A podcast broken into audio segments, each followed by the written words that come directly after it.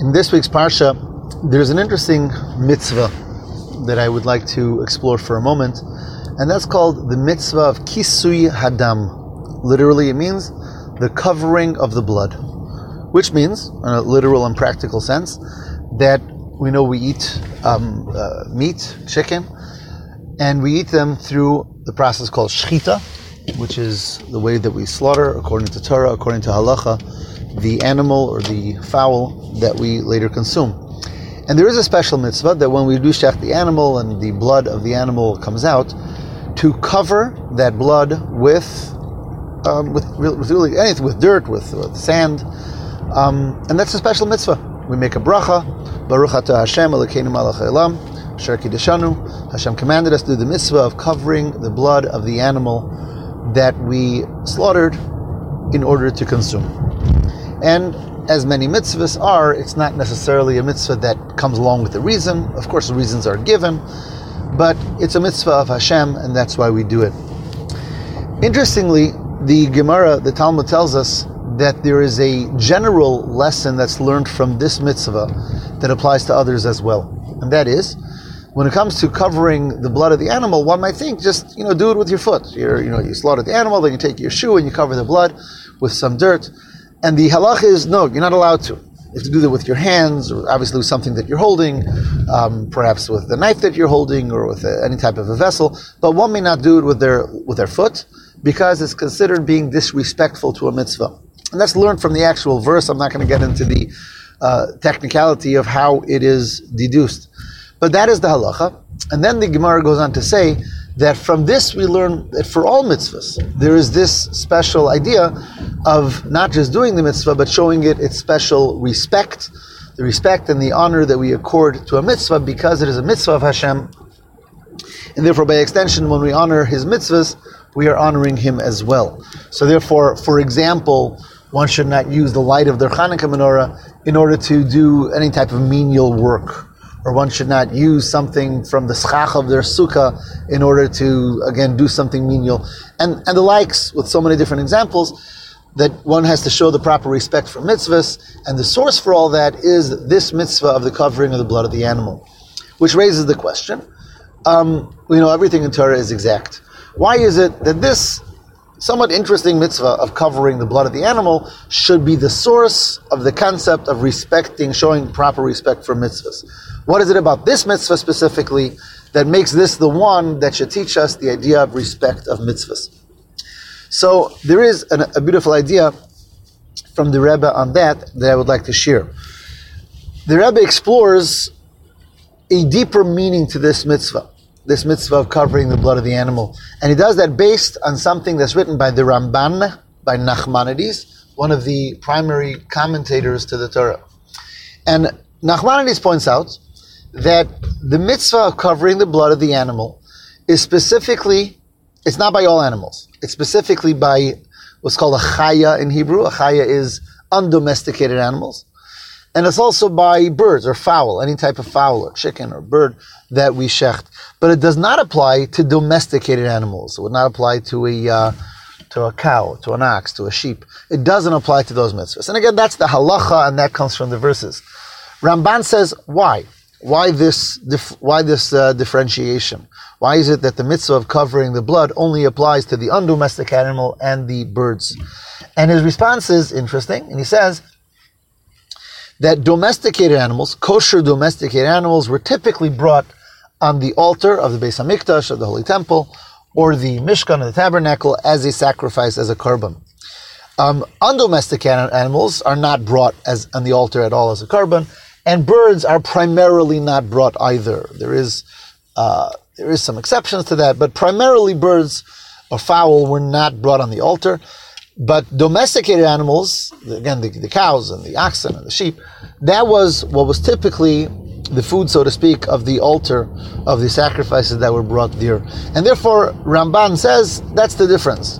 The mitzvah of covering the blood of the animals um, refers or, or applies specifically to the type of animals that are not brought on the altar as a sacrifice. That's where Hashem says, I want you to cover the blood versus the animals that are primarily brought for sacrifices, there this mitzvah does not apply.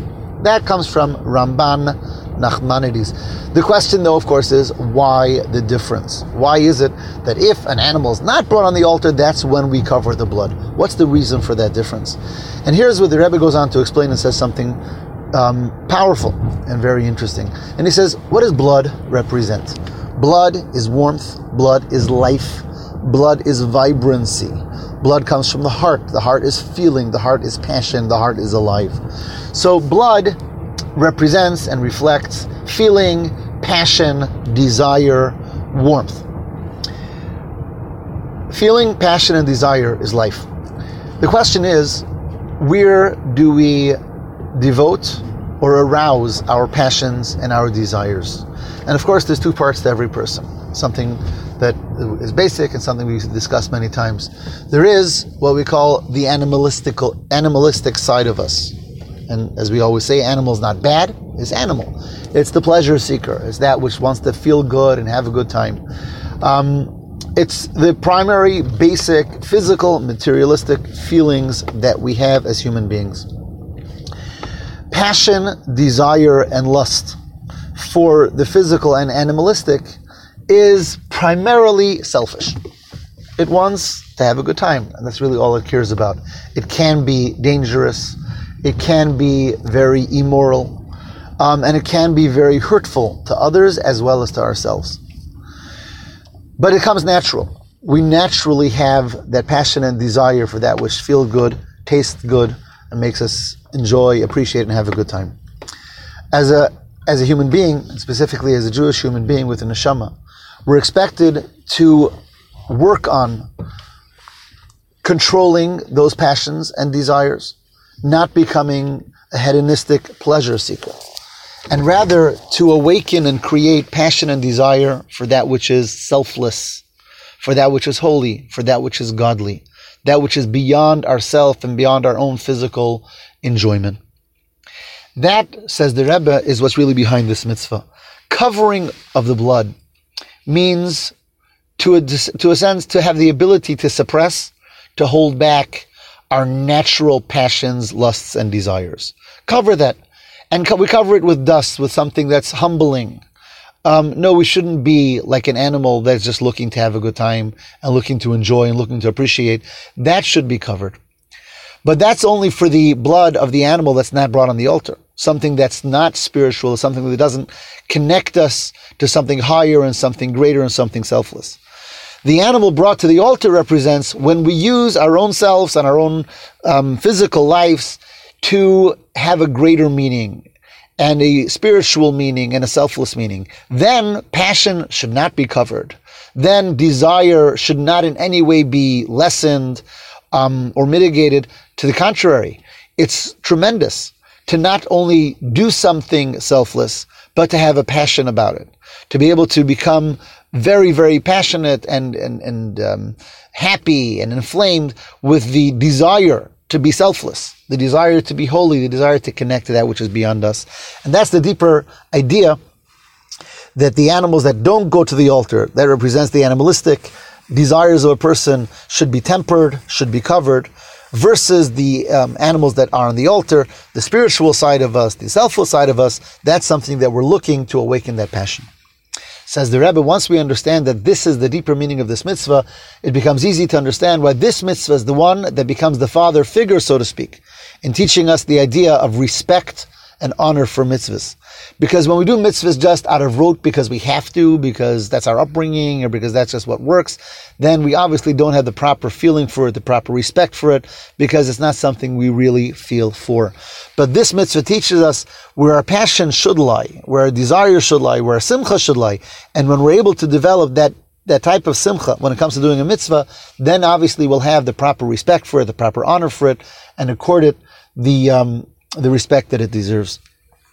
I'll conclude with a quick episode that I know that I've shared here before, but to me a great, a great idea. It was a number of years ago. I don't know if it was seven or eight years ago that I was home for Sukkot. Home, when I say home, I mean in my parents' home back in West Bloomfield, Michigan. And that first day of Sukkot, first night of Sukkot, there was a lot of rain. And I remember my father's speech, his sermon in shul the next day. And his basic idea was the following. As a rabbi, he said, he received many questions the night earlier as to the what are exact obligations of eating in a sukkah? After all, it's raining, it's uncomfortable, but it's the first night of Sukkot. What should one do? How much should one eat in the sukkah? Till what time should one wait? All different types of questions, all pertaining to the rain and how to be able to, or how much should one have to eat in the sukkah or spend time in the sukkah anyway.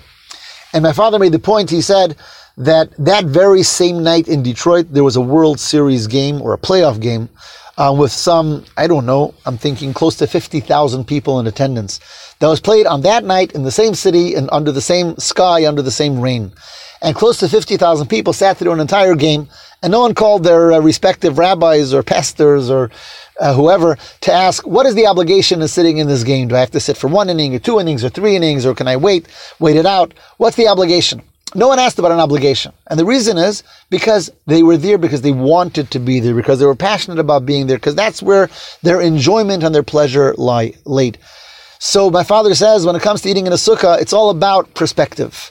And he says, yes, if it's a mitzvah that I got to do because I got to do it, and it, and I don't have the proper feeling for it, then when it's a little difficult or when it's a lot difficult, I have all types of questions. Uh, because I don't really understand what a mitzvah is about and I don't have the proper respect that the mitzvah deserves. On the other hand, when my passion is inflamed about whatever it is, then difficulty never stands in the way. I have the proper um, appreciation for what it is and for what it means to me, and then the way I perform it is on a whole different level altogether. Have a wonderful Shabbos.